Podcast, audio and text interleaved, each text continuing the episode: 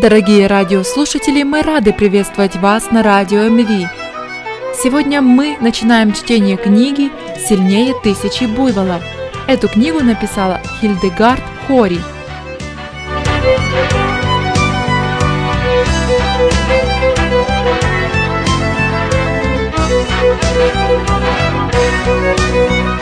Кто же тогда поедет в Китай, если я останусь дома?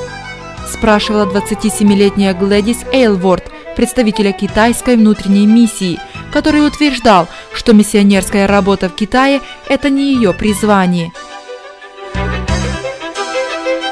Действительно, у Глэдис не было ни знаний, ни способности учиться. Но несмотря на такие препятствия, она стала одной из самых замечательных женщин-миссионерок современной истории – Любящее сердце и надежда на Бога сделали Глэдис сильной и выносливой. Вспоминая свой жизненный путь, она удивлялась тому, как оказалась в Китае. Ведь поехать туда, наверное, должен был кто-то другой, например, образованный и сильный мужчина.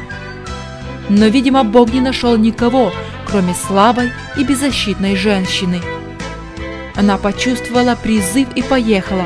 Бог был с ней – поэтому Глэдис оказалась сильнее тысячи буйволов.